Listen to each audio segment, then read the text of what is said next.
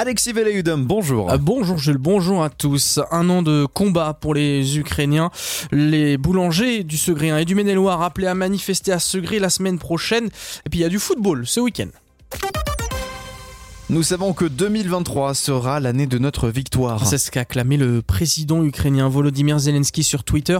Un an après le début de l'invasion russe, aujourd'hui en Maine-et-Loire, 850 Ukrainiens y ont trouvé refuge, 292 en Mayenne. Le gouvernement chinois a, lui, de son côté, appelé la Russie et l'Ukraine à reprendre le dialogue et rejette tout recours à l'arme nucléaire dans un document en 12 points pour sortir du conflit. Les boulangers appelés à manifester à Segré. Et oui, je le souvenez-vous, c'est Michael François de la Fournée de Pépé qui organise ce rassemblement le samedi 4 mars à 11h, c'est la semaine prochaine, pour réclamer des mesures contre les factures énergétiques. Dans le même temps, Michel Dérac, directeur départemental des finances publiques, a lui rappelé que les TPE et PME pouvaient se signaler auprès de leurs fournisseurs d'énergie pour bénéficier d'un des dispositifs mis en place. Il suffit d'adresser une attestation sur l'honneur. À ce jour, près de la moitié des entreprises n'ont pas encore envoyé cette attestation. Un rayonnement de luxe pour lasser les châteaux. La commune du Nord Mayenne a été choisie pour représenter les Pays de la Loire lors de l'émission Le village préféré des Français sur France 3. Une belle surprise pour le maire Jean Raillard, mais surtout un coup de projecteur incroyable avec un flux de touristes qui sera évidemment plus important. On a déjà un peu gagné quelque part. Le coup de projecteur, il est là, il est bien là. Donc euh, je pense que avant même l'émission du mois de juin, on, on, va déjà voir une affluence. Donc on se prépare pour accueillir euh, ces nouveaux visiteurs.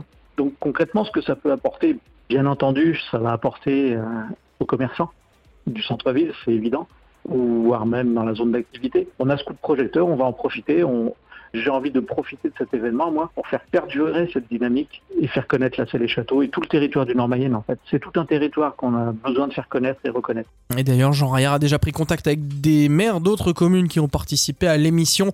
À chaque fois, un élément ressort, le tourisme a augmenté. L'émission, elle, n'a pas encore été tournée, mais elle est prévue pour cet été. Allez, on parle sport avec du football et la poisse qui s'abat au stade Lavallois. Et oui, Jules, malheureusement, la saison de Samsana devrait probablement être finie. Le milieu de terrain doit être opéré des, des adducteurs.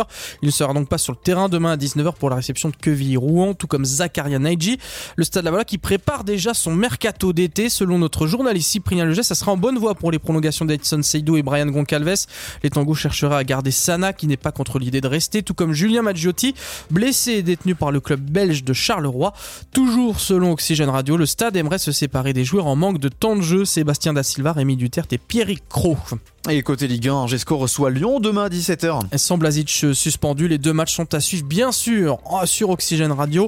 Il y a aussi du hockey ce soir avec les Ducs d'Angers qui se déplacent chez les Aigles de Nice. Le match est à 20h. On termine avec euh, la météo pour ce vendredi dans le ciel de la région. Ça restera bien gris. Le soleil aura du mal à faire la moindre percée. Avec euh, ce ciel épais, les températures ne sont pas très élevées. On ne dépassera pas les 9 degrés pour votre week-end. Journée plutôt euh, nuageuse demain avant le retour du soleil dimanche. Et pour le reste de la semaine. Au niveau des températures, d'ailleurs pour ce week-end, ne vous attendez pas à ce qu'on dépasse la dizaine de degrés tout au long des deux prochains jours.